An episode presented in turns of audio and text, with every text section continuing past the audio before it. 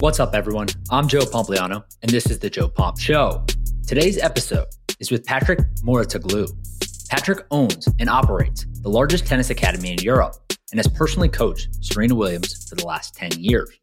In this conversation, we discussed how he built his business, the qualities that make Serena Williams great, how people can improve their mental strength, and Patrick even breaks the news on a special project that he has been working on.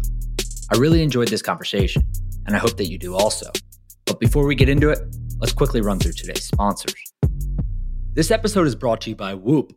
Whoop is a 24 7 personalized fitness wearable that's here to help you improve your recovery, sleep, fitness, and health.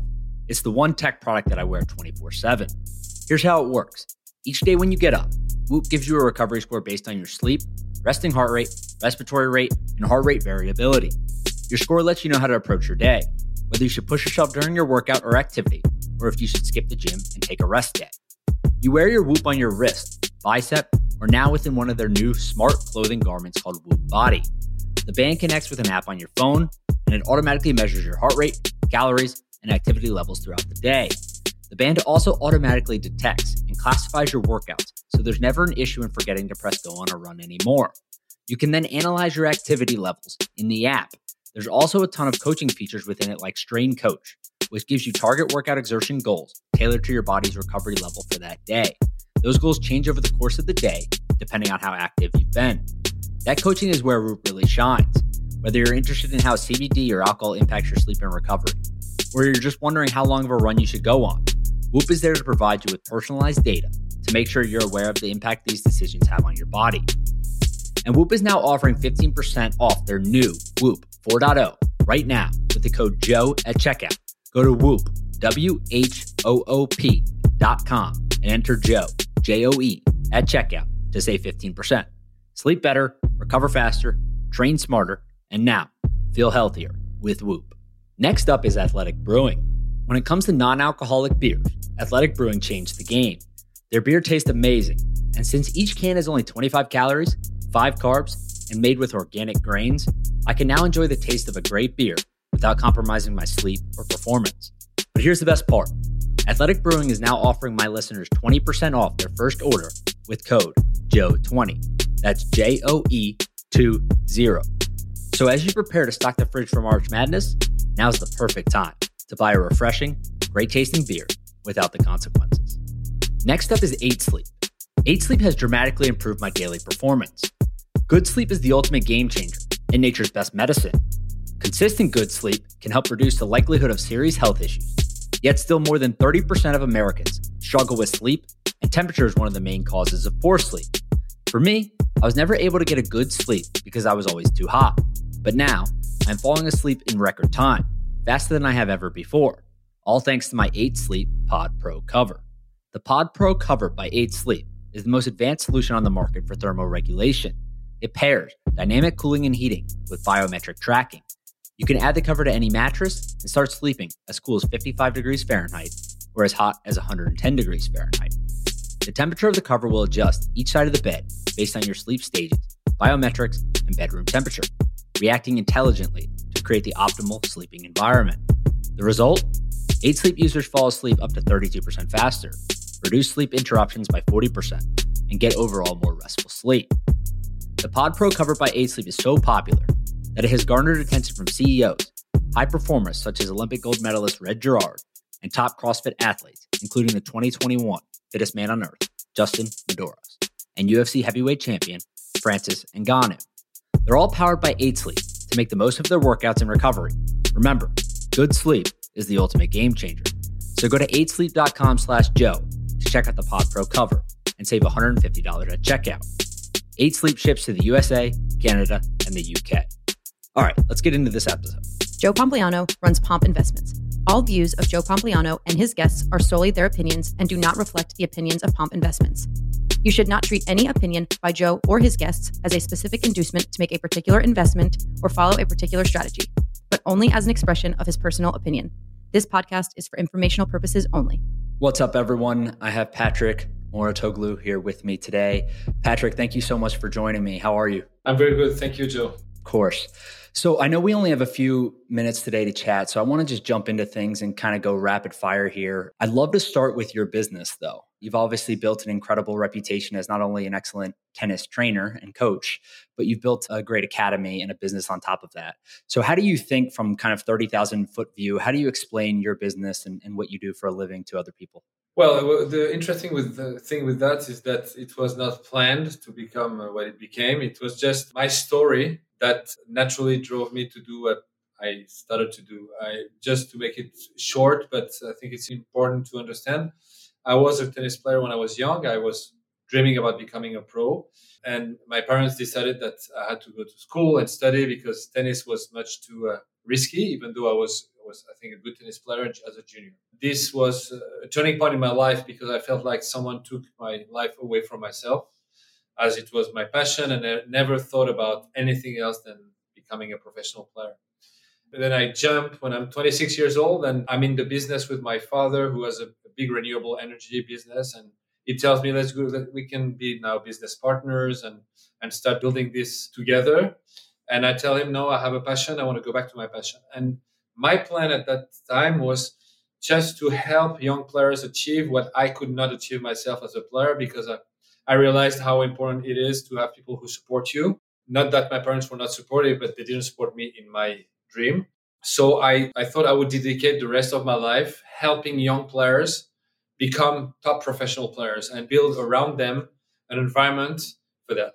And that's what I started to do. I started to do that with limited number of players that I chose, and we had really great success, and it grew bigger and bigger. And a few years later, a few of those asked me to become their coach. I never thought about that before. And I thought, well, why not? You know, I was touched that they, they wanted me to help them physically, like as a person, one on one. So I started to do it. And it worked really well. I, I had some really uh, good run with several players, and I ended up coaching Serena now for almost 10 years. This also, of course, helped also my business, my tennis academy that grew. We were in Paris. Uh, it became too small. Then we moved to the south of France in Nice. And we're actually now the, the biggest academy in Europe. And we have opened now tennis centers in Dubai, in Greece. We're opening a tennis and school program in Malaysia. We're expanding in, internationally. I think our brand is for what we're doing, the one of the biggest brand in the world. Again, for what we're doing, which is coaching people. We are having also a lot of people who come for camps every year, more than 4,000 per year, who come for a week or, or several weeks, whatever age and level. We are building places for tennis fans who want to live tennis experiences, and we provide kind of unique tennis experiences for them where they can, of course, improve because whatever age and level, I think people want to improve, and in a in a way that they feel really uh, inspired what, by what they're doing. And I think it's very important to bring also inspiration. So that's really the spirit of what we're doing. And around that, I built a lot of other activities. I have tennis digital media. We have the project that we're going to talk about soon. I have I have started also a tennis league called UTS in 2020 with just four events, but now we're ready to launch a real league with a, a ranking and everything. This league has the goal to bring younger fans to become tennis fans. And I also have developed other activities in sports. We have trampoline parks, we have fitness clubs, a big ecosystem around tennis and sport. Gotcha. So the business is obviously pretty big now. You mentioned that it's the largest brand in Europe. You guys have locations all over the world, and there's multiple facets with media and all this other stuff that comes off of it. Mm-hmm. But you mentioned something I thought was interesting, and I don't know how many people listening to this know about this, right? But you worked for your your dad's business beforehand, and you ended up leaving. You had an opportunity to basically go into a successful plan, right? And go right into there and do that for however long you essentially wanted to. How difficult was that decision in your mind? And like looking back on it, is there anything you learned specifically from that? Yeah, you're totally right. I had two ways. Uh, one way that was like a highway. My father's business was big already, quite very big, and it became actually incredibly successful. I think it's a, almost a two billion dollars uh, business today, so it's huge. And and I knew what it would be. It was already big, so it was kind of easy, no risk. I knew exactly what would happen. And I had a second way, which was my heart was telling me to go there. It was complete adventure. I knew nothing and nobody about this business, but I felt like that was the right thing to do. First, because I wanted to make my own way. I was not interested in, in just following a way that was already paved for me. It was no excitement for me. And second, I told my father, I remember at that time, I said, know, I'm lucky I have a passion. Like most of the people don't have passion or they have one, but they don't really dare going for it 100%. So I want to go there. I, I have a passion. I also have a dream that never came true. And I feel like my story with this, with tennis is not finished. It ended up abruptly and not the right way. And I'm sure I'm not done with, with this story and I want to pursue the story. So yeah, that, that's why I chose this way. And it was also because I love to be out of my comfort zone. The solution with my father was 100% comfort zone. And the other solution was 100% out of my comfort zone. And I love to be out of it. I really get bored when I'm in my comfort zone. And that's probably why I chose also this, this job as a coach where you mostly are never in a comfort zone. Was there ever a point that you doubted it? Right. Because I think people look at it today and they see the beautiful academy, they see the places all over the world, they see the success that you've had with Serena and other people. But this is a long journey, right? We're talking about 20, 30, 40 years at this point. How do you think about the difficulties that you you ran into along the way? Yeah, there were probably many, but first of all, I, I don't remember. I don't remember them.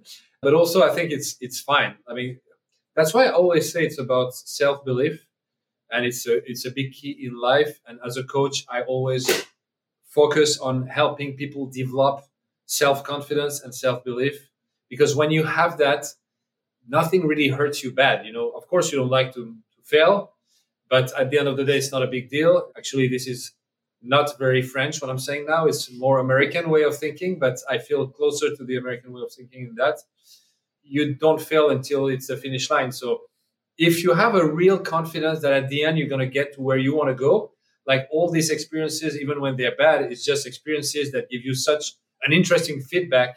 If you're able to look at yourself and tell yourself, okay, I failed. What did I do wrong? And it's fine. And then you understand better what you did wrong. Actually, I like the fact that a lot of people say you either win or you learn, which theoretically it's true. But in most of the cases, it's not true because when they fail, they put the blame on someone else and they don't learn anything.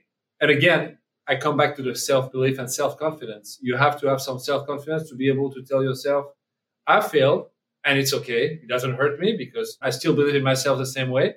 But where did I make a mistake? And then you move to the next one. So probably a lot of hurdles. It was tough at the start where, you know, tennis world is very small and it's always the same people. And when they see a newcomer coming in, they don't like it. So the start was tough, and I always did things differently. So I think everywhere people don't like so much people who do things differently. it's kind of threatens their way of thinking, their way of acting, so they don't like it. I had a lot of people against me, but it's fine. I think it's a good sign. And at the end of the day, now uh, I have a lot of friends, so everything's fine. I was going to say it's funny how that changes. People don't yeah. like change. First off, they don't like seeing people do something differently, and then they really don't like it when that thing starts to work, right? And they start to get more clients and win win titles and all that stuff. So that's interesting. One of the things I'm curious about is like what makes the best players the best that you've dealt with, right? And one of the things we always hear about is just the mental game, right? When any professional sport, whether it's tennis or sports here in America like the NFL or the NBA, there's obviously some level of skill that's required and work ethic and all that stuff. But in tennis specifically, is mental strength and, and, mental fortitude really the biggest difference between the best players in the world and other people? The mental strength is 100% what makes the difference. I will say that you have 100 players in the top 100 that play great tennis, and you have one who wins Grand Slam at the end, and actually has been three for almost 20 years, only three guys. I'm exaggerating a little bit, but not so much. They won 95% of the titles, those three guys. Of course, they play unbelievable tennis, but a lot of guys play well too.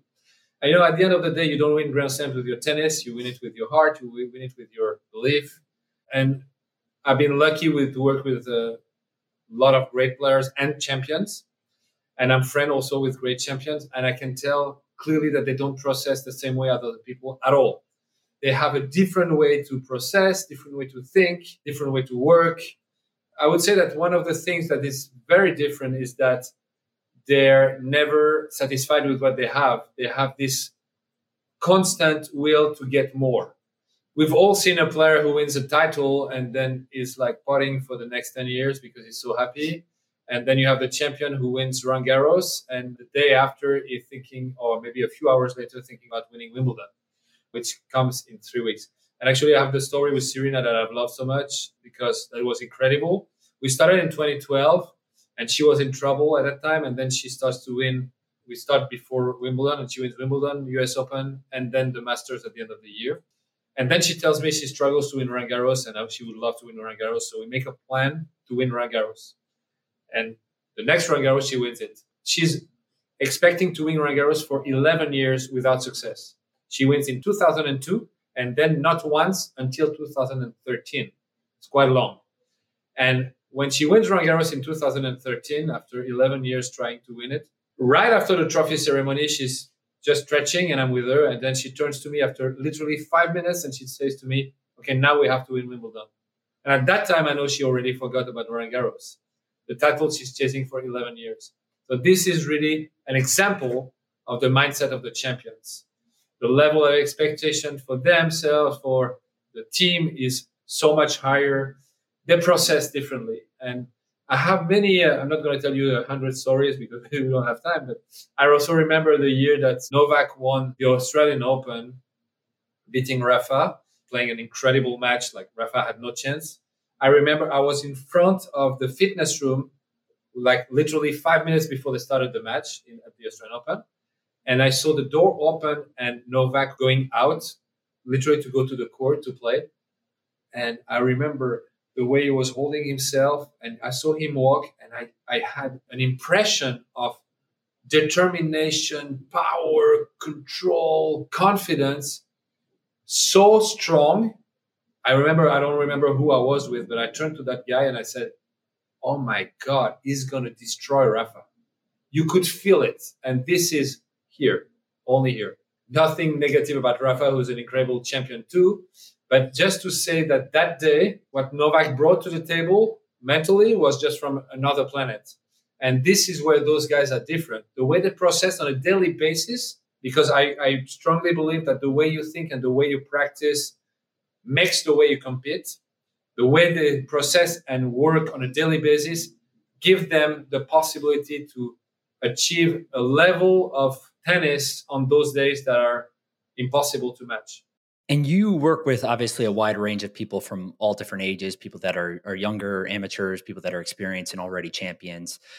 Is this something that you can tell immediately when you meet them, or is this something that you believe can be trained, that you work on daily to improve? I think the mental strength can be trained. But I also think that people are naturally more gifted there than others, maybe not since they're born, but their education make them better at thinking or processing the ideal way to become champions. And I'm quite proud to sometimes recognize some. Like I met Coco Gauff when she was 10 and I had a discussion with her and I told the team this one is different. We have to do something special for her. I signed because I was an agent at that time, a very long time ago. I signed Wozniacki when she was 10 years old for the same reason. I met Amanda Anisimova when she was 12 also. And most of the guys I, have been developing for so many years, I met them very early and I, I felt something different. Nothing magic, nothing like I have a special touch, not at all. I think when you meet someone who thinks and processes different, you can feel it. And if you discuss the right way with them. And that's why I like to have one on one discussion with them and kind of push them a bit there to see what's behind. Then sometimes I find out that they are really special and I love that. And I also scouted uh, uh, Stefanos Tsitsipas on YouTube. That's how I discovered him playing a match actually in Miami a long time ago on YouTube. And when I saw him play, the impression that he gave to me, not about his game so much, but how he was behaving during the match, the way he was competing was really different. And that's what I loved. How do you think one of the questions I got when I tweeted out that we were going to be doing this conversation was how other sports are impacting the popularity of tennis, right? So there's certainly bigger sports and, and kind of ancillary sports, but there's smaller sports that are somewhat similar, like paddle and pickleball, that have gained in popularity.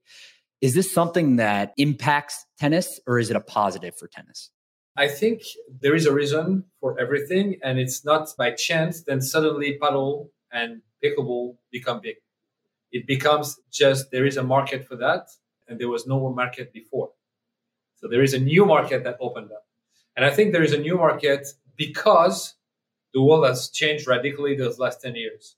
The digital has completely changed the way people consume, whether it's consuming on TV, which actually is not on TV anymore, it's more on the digital now, or consuming sports, like playing sports. I think that people want formats that are shorter, more dynamic, with easy access, simple access. You know, tennis is difficult. You need to work for one year to start to really enjoy playing tennis because the first year is tough. Technically, physically, you know, you struggle to have the right to start to have fun. With a pickleball or paddle, you take a racket, you have fun first, second. And this is more the way people consume today. Again, because of digital, with the social medias, the streaming platforms, the video games, the esport, they have easy access. It's fast. It's immediate gratification. Immediate in tennis. It's long time before getting gratification. And that's actually the reason why I started UTS because I realized that the young generation doesn't watch tennis. They don't watch tennis. The average age of the tennis fan watching tennis is 61 years old. And it grows, I mean, gets one year older every year, which shows that we are working on the fan base of the 70s and the 80s. It's still the same fan base. We're not recruiting new fans. So the goal is still to create a format that is based on tennis, but it's shorter, more dynamic, no downtime, gamification, and more immersive all those criterias that make people watch and the same for consuming in terms of playing the sport so formula one as i'm sure you know already has done the series with netflix right? Drive to survive. It's been very popular specifically here in the united states and it's been a big reason as to why they've grown the sport. They went from having one annual race to now there's potentially going to be three races here. A lot of sponsorship money and viewership money and all of that has come from the united states also. Obviously a major market but when it comes to tennis they are rolling out a similar series or are rumored to be rolling out a similar series. Is this something that you are a fan of? Is this something you do not like or what? And I'm curious because on the Formula One side specifically, I think new people or newer fans are big fans of it. They love it. They think that it's awesome to have this access. And people that are senior in the sport or are very involved in the technicalities of the sport think that it maybe dumbs it down a little bit too much, right? And it's and it's for a different audience. So just your your opinions on kind of the tennis aspect of this potentially. I'm 100% into it. Of course, I think and I always say that what fans want is to be immersive, immersive emotions. People watch sports because they have a lot of emotion. That's the same reason why they would watch a movie. And in a movie, there are characters. You love the characters, you are bonding with them, and you live a story being with them. It's the same in sport. You love an athlete, you love a team, you bond with the athlete, bond with the team. The team or the athlete shares emotion with you, and you share your emotion with the, with the, the athlete. How can you love an athlete when you don't know the athlete? The more you know about him, the more immersive is the experience, the more emotion, the more involvement, and the more the fan is going to follow the sport. So that's for sure the best thing to do. The success of Drives to Survive of course, paved the way. I think it's a great thing that tennis is developing the same kind of partnership with Netflix, bringing a docu series, helping people know the players better and get to know them, like them, or dislike them. And we need both. In a story, there are good people and bad people, and it's the same in every sport. Not that they are good or bad, but they are the ones you like and the ones you dislike, and then you're engaged. We need to engage the fans. So I think it's great. Yeah, I totally agree. I think specifically Formula One, it gave people the opportunity to see the personal side of the drivers, right? Something that you don't typically see, which is obviously a problem in, in most major sports. All right, before we get into some of the projects that you're working on now and things doing now, one of the other questions I got was in regards to Serena. So you've obviously coached a number of great tennis players at this point. I think you're most popular, most famous, or, or most known for being Serena's coach for the last decade. She had already won, as you mentioned before, was in, in a rut and had some issues, but had won 15 Grand Slams or so give or take around the time that you guys started working together. So a champion, a very good tennis player, obviously, and has won a bunch more since working with you. Was there anything that surprised you about Serena when you guys first started working together? She had 13 Grand Slam when we started, just to give you the exact number. I mean, she was an incredible champion already, of course. I didn't make Serena at all. Serena was already Serena. That's how I saw my mission was to help her do the best she could in the, the years that she knew she had left. Actually, she almost thought she was done when we started. And the, the good thing is she ended up still playing now. So, uh, and she's 40 years old. So I felt my mission was to make sure that she would use fully her potential, which I believe is the mission of us as coaches. The funny thing is when we started, and I know it was a bit uh, too much when I said that, but I really meant it. When we sat down and she asked me if I was interested to work with her, I told her, yes, I do, because I think you're an underachiever. And I was saying that to someone who had 13 Grand Slams. But, but I meant it. I thought, like, she could have had 20 at that time already because I thought there were so many things that she could do better. And from that day, I thought, okay, this is the plan. This is how, how I see what you've done so far with incredible success, 13 Grand Slams. But I, I think you can improve so much in so many things. This is what I propose to you to do that job and see where it leads to. And to see if you have a better rate of success, like percentage of matches win, number of Grand Slams won per year, and that's that's my goal to make a difference. What surprised me, not so much to be honest, because you know I watched so many matches of her before. I mean, she was my favorite player. I have to say it. If you would have asked me a few years later, uh, before, sorry, who was my ideal player to work with, for sure I would have said Serena because I already had so much admiration for her. And I always thought that there is no champion like her on the women's game. And I don't think they have been ever before. I expected her to be tough, to be a hard worker, to have a, a level of expectation from everyone, including herself, super high. Like I was not surprised in anything except that, again, there were things that could have done much better, I thought, and I proposed her to do it. But you know, there is no surprise when you have such a champion. The personality that you discover fits completely the achievements. As I said before, we talked about it. The mental side makes the champion. So this was at the level that I thought it would be. Gotcha. And your business, back to the to the scope of it, right, is obviously big and has a bunch of different facets to it. But how do you think about investments specifically, right? So I know that you spend a lot of time on coaching. Obviously, running the business is completely separate and connected in a way.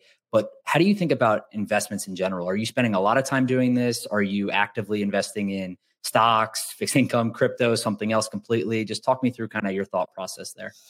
Well, I don't define myself as an investor at all, but really as an entrepreneur. So I more look at creating and developing my businesses than investing in some other businesses. I did a few times. I did uh, in Sorare, for example, the NFT company that is doing an incredible job in sports, by the way.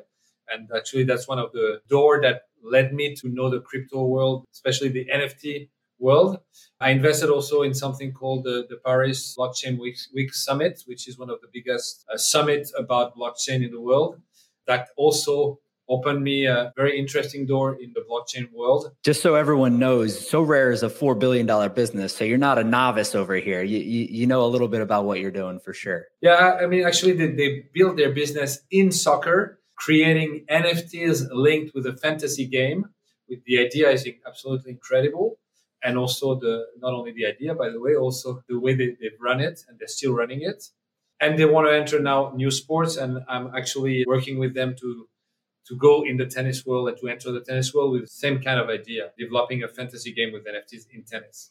Yeah, so I invest where I see an opportunity for me to understand better a new ecosystem, uh, get to know the people, understand how it works. And this blockchain and NFT world looked extremely interesting to me, like really new and so much things to do. And I thought it would be an incredible way to improve the fan engagement in sport, which I believe, especially in tennis, can improve a lot and is a key for our sport.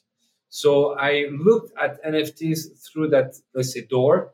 To answer more your question, I look at investment only when there is an opportunity for me to do something in a business in the future. Gotcha. Yeah. I think that's a good approach. You stick to what you're good at, right? Which is building businesses and, and looking at it from an entrepreneurship lens.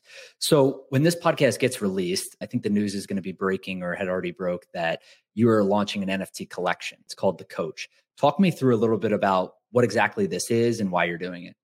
So the collection, The Coach NFTs, which is uh, my collection, is a collection of only 2000 NFTs. So it's not many and it's done on purpose because the goal is to create kind of an exclusive club that will bring together the fans, the tennis fans, and the Web3 enthusiasts and bring those people together for two reasons. First, to live experiences together, because I believe in experiences, and there are with each of those NFTs, there will be real life experiences attached to them. And it's also to have those minds go together and develop projects for the future of the sport. And of course, bringing the Web3 with the sport together. So that's really the idea. And it's an idea of a very exclusive group of people and club. So I think there's obviously, I don't think, I know that there's obviously some people that are NFT critics still, right? They don't get it. They don't understand it. They think that it's a waste of time, money, whatever. This is different in my mind, right? Like there's some NFT projects that are simply just art and then there's some that have utility attached to them. So this is a project that has, as you mentioned before, kind of in real life IRL experiences, and is an, more of an exclusive membership club. Is this how you're thinking about it? And am I correct in that? And then, like, what are some of the the in real life experiences or the membership, we'll call them perks, that you envision people getting? Yes, Joe, you're totally right. That's really an exclusive club with real life experiences attached to it. For example, one-on-one sessions, tennis sessions with me, participating in events at Mouratoglou Academy. It can be tennis events, it can be conference events around tennis and Web3. Like I think there is so much to do, so much to develop all together. Guys, it's really being part of that club, having those experiences, but also being always whitelisted in the next projects. And we have a lot of projects that are coming up which are always bringing together the world of the Web3 and the world of the sports all together. And there is uh, actually right after this one, which is a small project in terms of number of NFTs, only 2000. There is already a much bigger one coming up, which I think is going to be extremely excited, exciting. Sorry.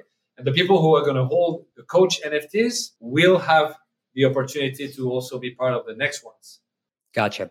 And this is obviously super exciting stuff and congratulations. But has the conversation around you work with a lot of athletes, right? And a lot of entrepreneurs. Has the conversation shifted on this stuff? Or are more people understanding it? Are more people talking about it in your world? Or is it still kind of small and nascent? For the moment, I think it's the, the NFT world is still a kind of a foreign world for the tennis ecosystem in general they hear about it. I mean until there are some real projects that take place that they really they, they see in front of them on a daily basis and then they will get it i think it's really theory for the moment. And i understand that there are some people who are criticizing nfts because it's very difficult to conceptualize it for a lot of people. So i understand that they don't get it. I think and, and that's really the way i see it. I want to make sure you're never sure 100% but do everything to create long-term value for me, it's never a one shot. And I think a lot of people think NFT is wrong. That's also why NFTs sometimes have a bad reputation.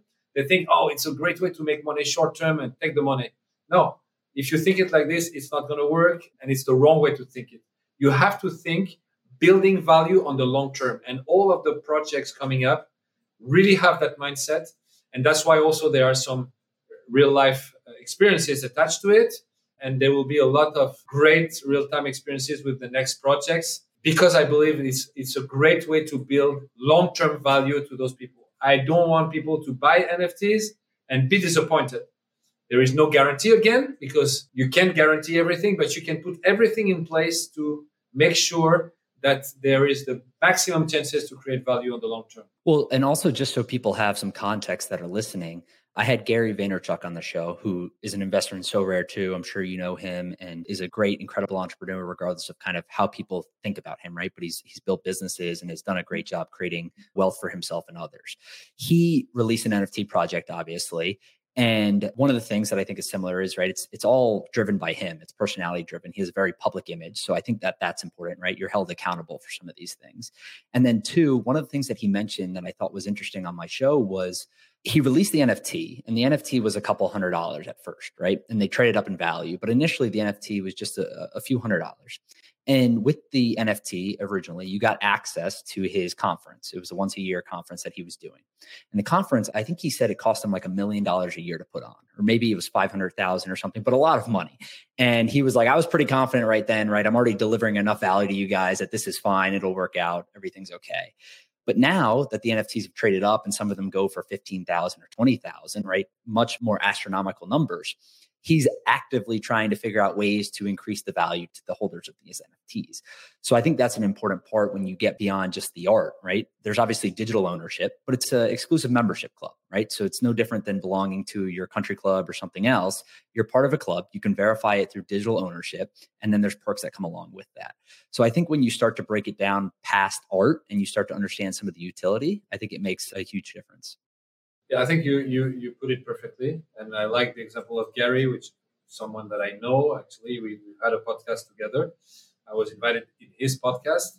I mean, he's, he's a great example. He's a master in launching NFT projects. He's really an example of someone who have thought something really new. The way he's done it was very new, and he done it in a way always thinking about the long term and he wants to create value for his clients and that's great. And thinking about this all the time compared to other people who are trying just to make a one shot which i think is the wrong way to see it. Okay i got one more question for you. This is a personal question. I remember watching serena's documentary on hbo right? And you're in it obviously coaching and some of the scenes and stuff like that. And one of the things i walked away with i was like damn this guy's a savage right like he he's very on top of things he's an excellent communicator but one of the things I don't think people think about all the time is some superstars and, and the greats tend to be more receptive of training, right? They want to be better. They want to do these things. But not all superstars are that way. Specifically here in America, there's certainly superstars that do not want to be told what to do, do not want to be coached. You coach a wide range of people, not just Serena, but many great players. How important are the communication skills that go along with that? And like, have you developed those over time of just how to talk to certain people and how to interact with them? Well, it's all about that. It's all about communication everyone is different. Everybody is reacting differently to the words, the intonation of the voice, the body language, and you have to learn a new language every time you work with a new player. You have to learn his language or her language. I always explain that there are several stages in coaching. When you start with a, your player, a new player, the first stage is about discovery. So you don't take decisions straight away because you don't have even 1% of the information that are needed to take the right decisions. So the first stage, you take all kind of information, not only about the player, but also about the person and the way to communicate with that person, his background, what is important to her, how to make her feel good, how to make her confident, all these information that are so important. And at the same time, while you're doing that, and you do it by observing, listening, and shutting up as much as possible, you also build the relationship. And this is a key if you don't have the relationship, if you don't have the trust, the 100% trust of the player, you cannot work. So our number one job is to understand what it is about, understand the person, and build a relationship. All the coaches who say that this player is uncoachable, this player doesn't listen, it's a way to put the blame on the other one.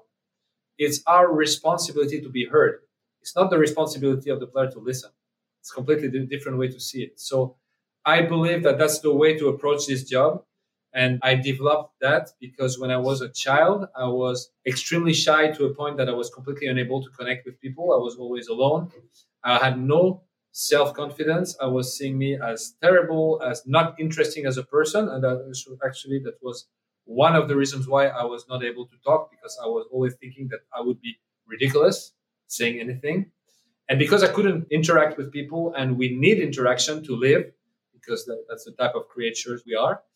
I not purposely, but I started to observe people and try to put myself in their shoes.